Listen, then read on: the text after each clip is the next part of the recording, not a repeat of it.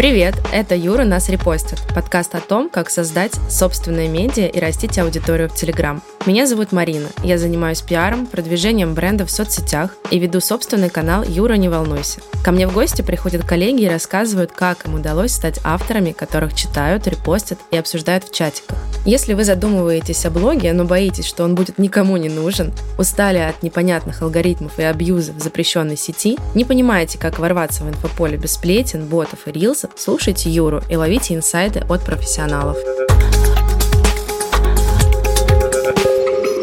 Друзья, я продолжаю знакомить вас с крутыми людьми, у которых получилось стать не просто админами, а ньюсмейкерами в Телеграм. Сегодня у меня в гостях журналист, светский хроникер, редактор модного онлайн-издания «Бюро» и автор лайфстайл-канала КК Ксения Китаева. Ксюша, привет! Привет. Спасибо большое, что позвали. Смотри, этот выпуск я хочу начать даже не с твоего канала, чуть-чуть попозже к нему, а с одного интересного тренда. Раньше авторов крупных каналов приглашали на мероприятия исключительно ради обзоров. Такие персонажи из тени. А сейчас админы стали заметными фигурами в светской Москве. За ними следят, приглашают на интервью, обсуждают их посты. И как ты думаешь, э, почему такое вообще стало возможным? Мне кажется, что на самом деле большинство там, если мы берем фэшн-индустрию, в том числе бренды, до сих пор приглашают админов только ради постов, потому что немножко не понимают, насколько сложно этот бизнес устроен, и они бегают на короткую дистанцию, то есть они не выстраивают отношения с админами, а просто зовут их, как бы, грубо говоря, для поста. Но есть и другой класс людей, которые зовут их, потому что они понимают, какие сегодня деньги крутятся в Телеграме, и что админы Телеграм-каналов — это уже не просто авторы, журналисты и так далее, но это правда, что что э, скрывать богатые люди. Ну, потому что то количество рекламы, которое сегодня заходит в Телеграме, оно по размером уже обгоняет медиа. Такое классическое глянцевое медиа. Поэтому мне кажется, что если раньше просто при разговорах о светской жизни мы всегда атрибутировали деньги как один из факторов того, что тебя зовут на мероприятие, сейчас админы просто стали одним из этих людей, которые классно зарабатывают. То есть это уже новая реальность, да, что админ канала — это админ маленького медиа. И ты, кстати, устраивала грандиозную вечеринку по поводу, по-моему, год каналу, да, был. И, кажется, об этом писали вообще все. Скажи, ожидания и реальность от э, мероприятия вообще совпали у тебя? На самом деле, я много раз уже об этом говорила, что э, не было никаких э, ни ожиданий, ни реальности. Мне было важно действительно поблагодарить рекламодателей, которые в первый год моего канала в меня поверили, вложили в меня деньги, пришли с ними, пришли с каким-то сотрудничеством и так далее. И мне было просто важно им сказать спасибо. Поэтому на самом деле вообще никаких не было иллюзий насчет вечеринки. Ну вот просто, наверное, я попала в нужное время, в нужный момент, и не знаю, и просто Телеграм действительно сейчас переживает такую волну популярности, что поскольку раньше только антиглянец делал такие дни рождения, то просто не было никакой, грубо говоря, альтернативы. И, наверное, еще этот фактор сыграл роль. Но это определенно точно тренд, и ты войдешь в историю Телеграма как э, один из первых людей, который стал создавать вечеринки.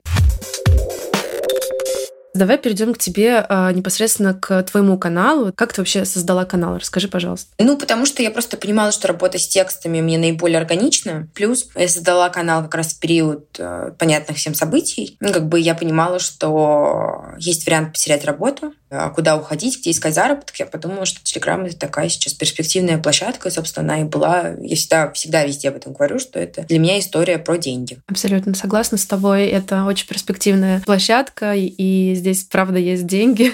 Расскажи, пожалуйста, какие инструменты классических глянцевых медиа ты забрала с собой в Телеграм? Что сработало и что нет? То есть как ты начала набирать аудиторию в Телеграм? Ну, я поняла, для себя выработала такой, как бы, я не знаю, лайфхак, что у меня будет такое микромедиа, правда, внутри там площадки. То есть я под себя беру все аспекты вот бьюти, фэшн, светской жизни и так далее. И э, не ухожу в какую-то одну нишу, а просто делю это на люксовый контент, который мне ближе, и уже внутри него работаю. Мне кажется, что нельзя сравнивать абсолютно медиа, телеграм, эти площадки работают по разным законам абсолютно. Мне вот, например, коллеги подсказывают, что очень хорошо заходят рубрикаторы.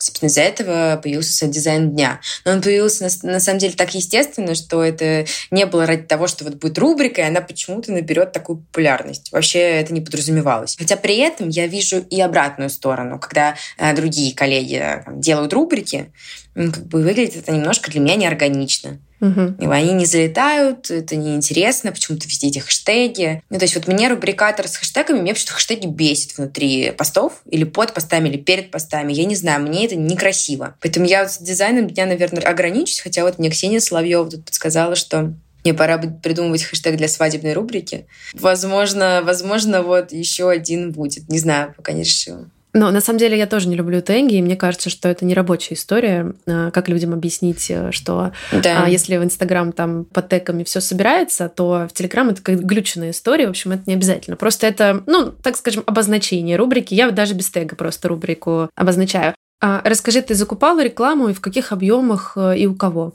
Да, конечно, я сразу зашла на площадку и вложила, я не знаю, наверное, 1200 рублей Тогда это казалось э, гигантские деньги. Сегодня ты можешь купить только одну, мне кажется, одну хорошо работающую рекламу в э, Телеграм на эти деньги, ну, глобально. За 200 тысяч рублей, наверное, купила у канала в 15 рекламу. А, и так набрала, наверное, первые 5 тысяч подписчиков. Дальше я вкладывала уже... Э, то есть у меня дальше все это происходило как бизнес. То есть я деньги от рекламы вкладывала в канал, вкладывала, вкладывала. Где-то первые полгода. Так я доросла до 1020. И потом уже на органике вот доросла до сегодняшних 33. Ксюш, а какие выводы ты сделала после своей закупки рекламы? Вывода, честно, абсолютно никакого нет. Я как знала, что от кого-то придет определенное количество людей. И так и происходило. Дело в другом. Дело в том, что когда я покупала рекламу даже у небольших каналов, я это делала намеренно, зная, что с них не придет большое количество подписчиков, но я понимала, что эти люди, они в повестке,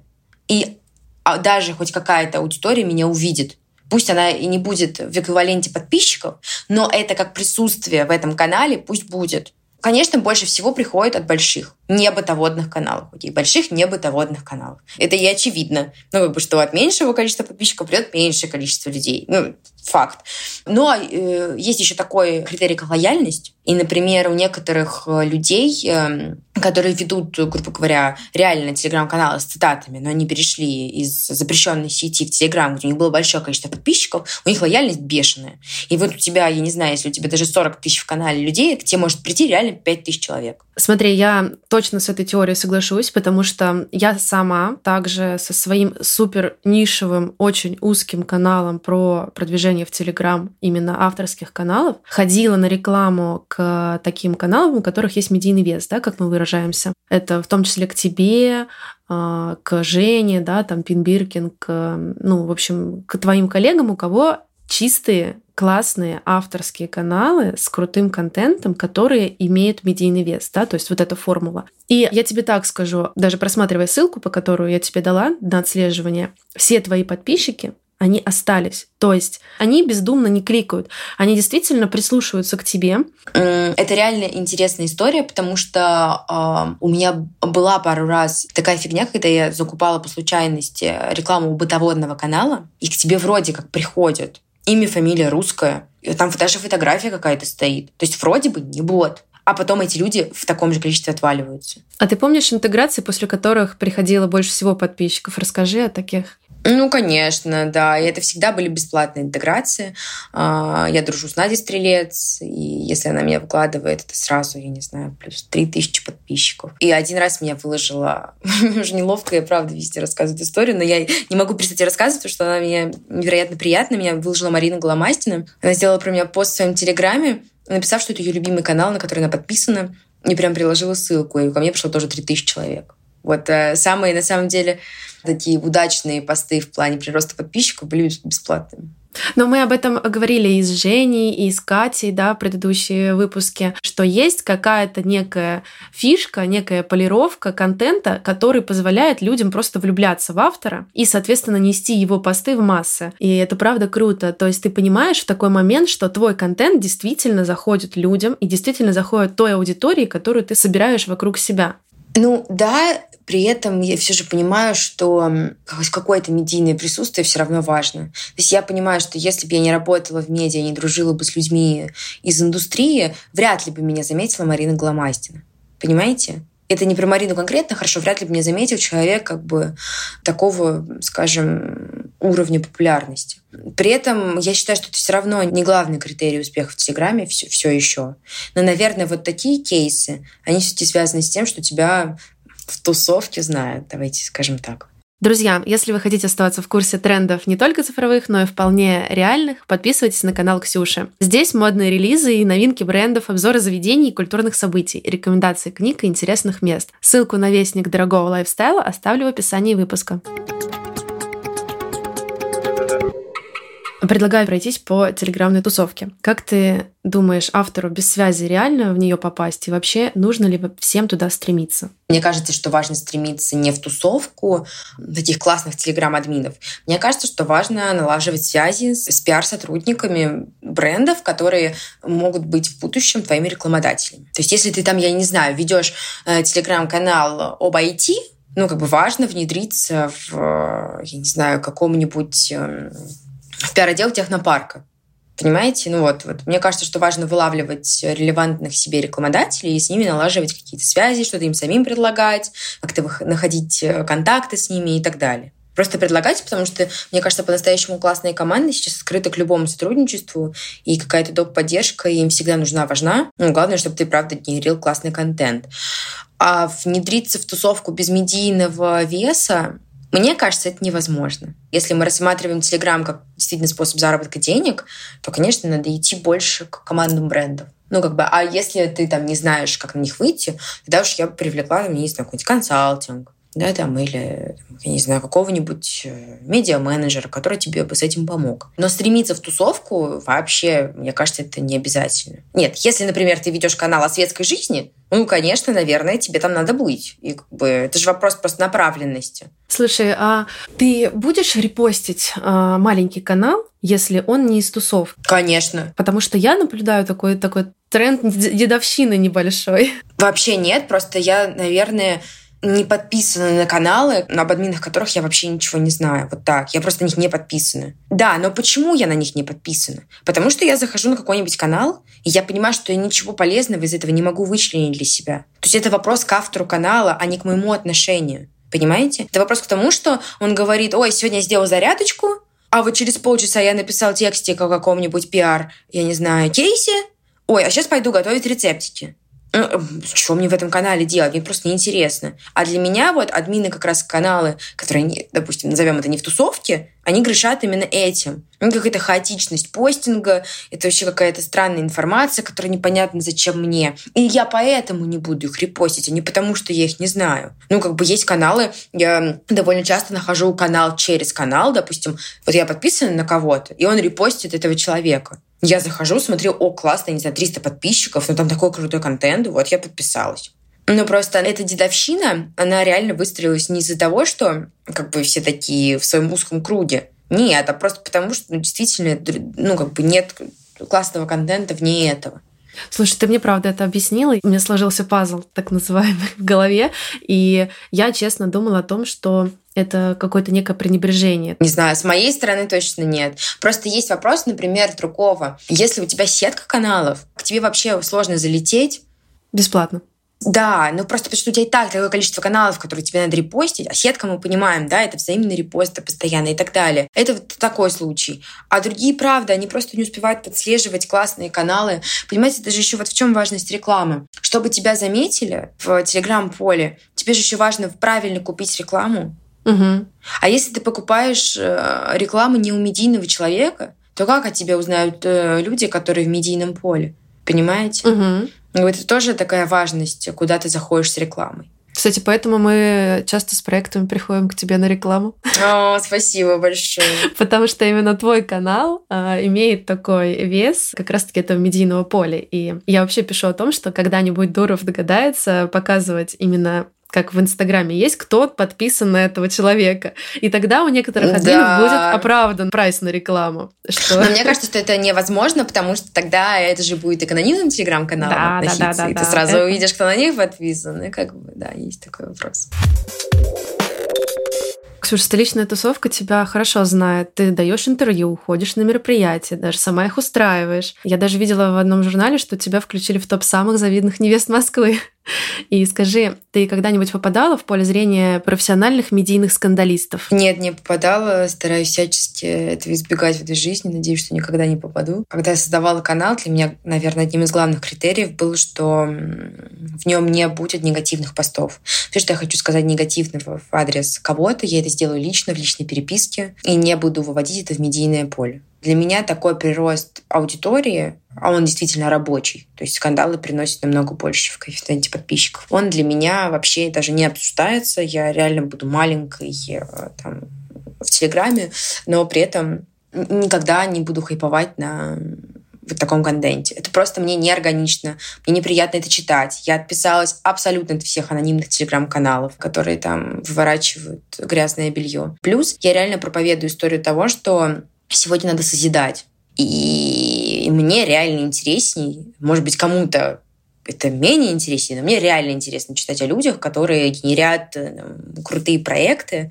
Вот мне сегодня интересно вот это, а не прочитать там, кто с кем развелся и вот так далее, и так далее. Я считаю, что на каждого читателя есть свой контент. Просто таков мой все-таки анонимность, вот этот вот этот скандал и вообще грязь, это как-то вшито в ДНК э, Телеграма, потому что он изначально задумывался как что-то анонимное и прочее. И поэтому и появились все вот эти грязненькие канальчики, и люди такие, ой, прикольно.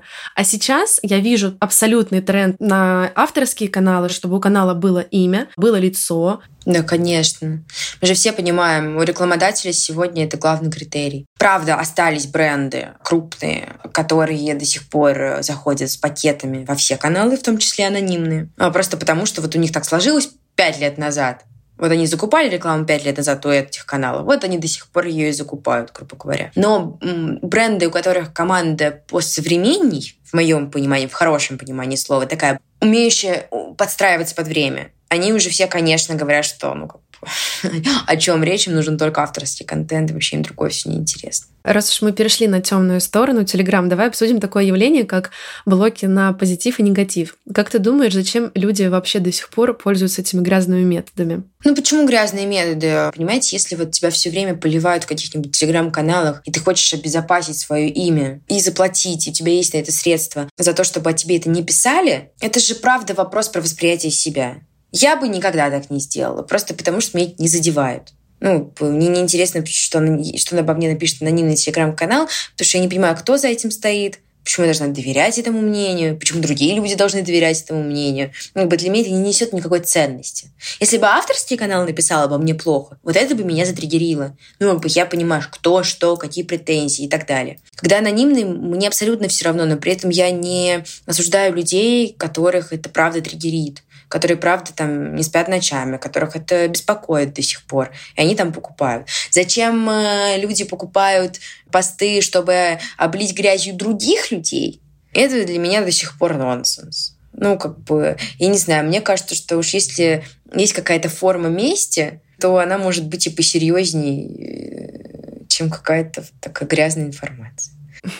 Ну, а как это вообще технически происходит? Я не знаю, как это технически происходит, потому что у меня никогда такого не было в этой жизни. В моем понимании, ну как, вот к тебе приходит человек и говорит там, мне не нравится вот эта вот светская девушка. Вот я хочу там, чтобы раз в месяц о ней выходил какой-нибудь дурацкий пост. Четыре интеграции. Ну да, только это стоит не... Ну, то есть этот пост, он не по цене интеграции это, конечно, X2, X3. То есть я приношу ТЗ какое-то, говорю, вот, напишите о ней, что она эс эскортница, напишите, ну, да. что она спала с этим. Или сама же сетка генерит контент, который она думает под это. Или есть прям реально заказ поста. Но это, не, ну, мне кажется, могут быть разные формы. Я, правда, не знаю, как это происходит технически, честно. Кстати, они всегда анонимные авторы этих сеток, да, большинство. Ну, то есть э, я знаю только одну очень влиятельную сетку, это где каналы Небожена, там, кто у них там, Синька, и вот, вот эти все вот. По-моему, это одна сетка, э, просто менеджер, по крайней мере, у них один. И я делаю выводы, что это сетка, которая вот как раз-таки генерит вот этот контент про всех экскортниц, про нашу политику и прочую историю. Мне кажется, что люди внутри Телеграма, которые довольно плотно с ним взаимодействуют, они прекрасно понимают, какие есть сетки, кто за ними стоит. Но это закрытая информация. Как этим людям быть открытыми, если они как бы занимаются довольно ну, таким тонким делом. Я просто узнала о блоке на негатив и не на позитив именно от вас, что я, я забыла, как называется интервью, в котором вы это говорили, я даже у себя на канале писала. С Настей Полетаевой, наверное. Ага. Да, да, да, да, да. И я только об этом знала, и потом до меня просто, знаешь, пазлы сложились просто. Mm-hmm. Да, точно. Это же это, э, у этого же явления есть даже название и прайс, как говорится.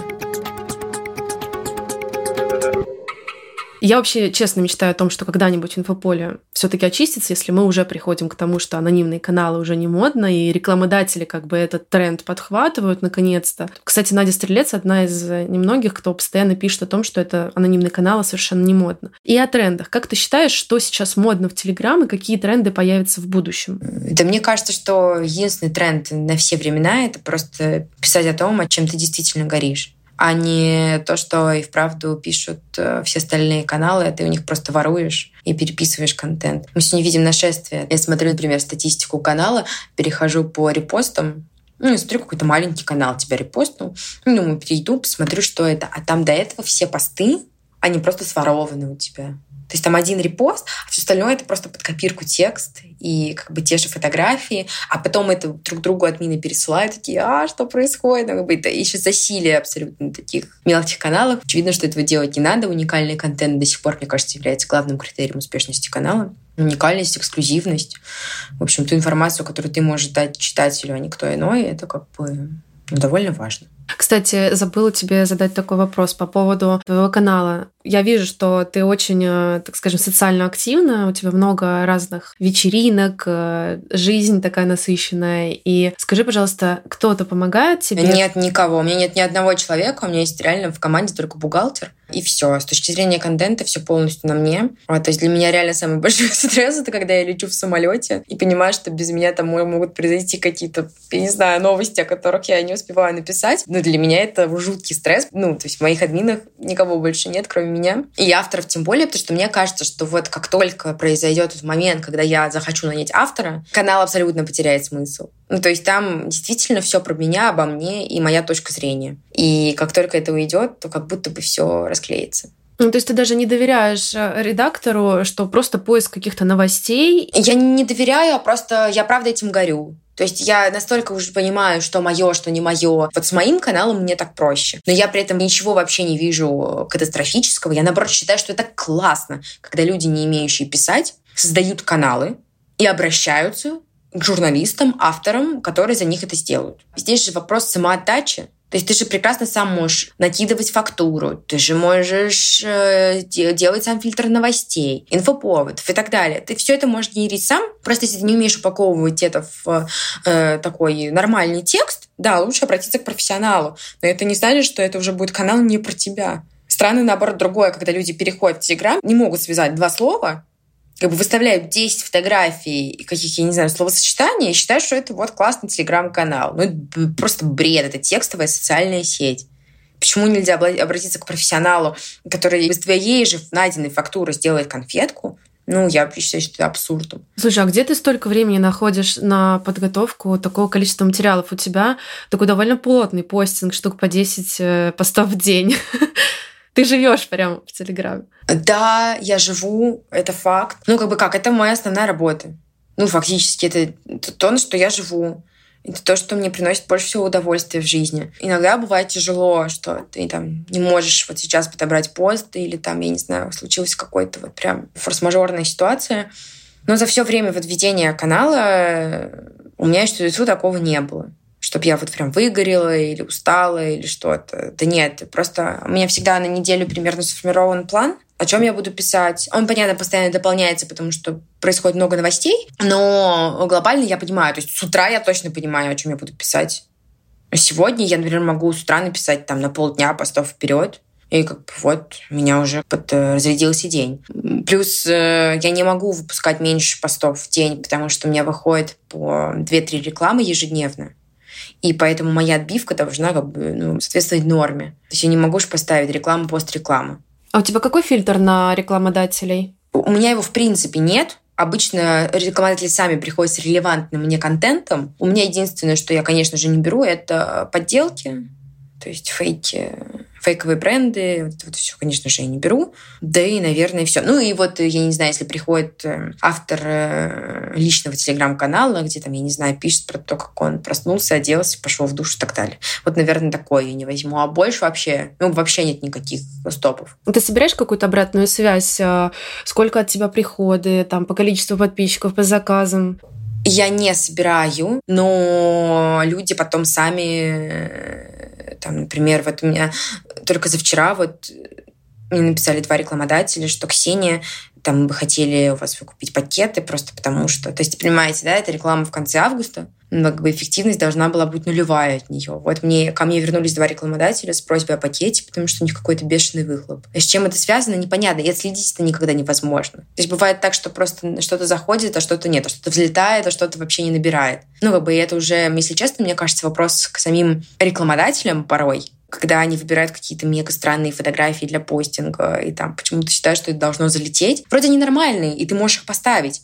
И ты вроде объясняешь, что а давайте немножечко там подумаем, может быть, сделаем какую-то съемку. Они отказываются. Ну вот если есть, если уже говорить про критерии фильтра, я никогда не делаю фотографии сама.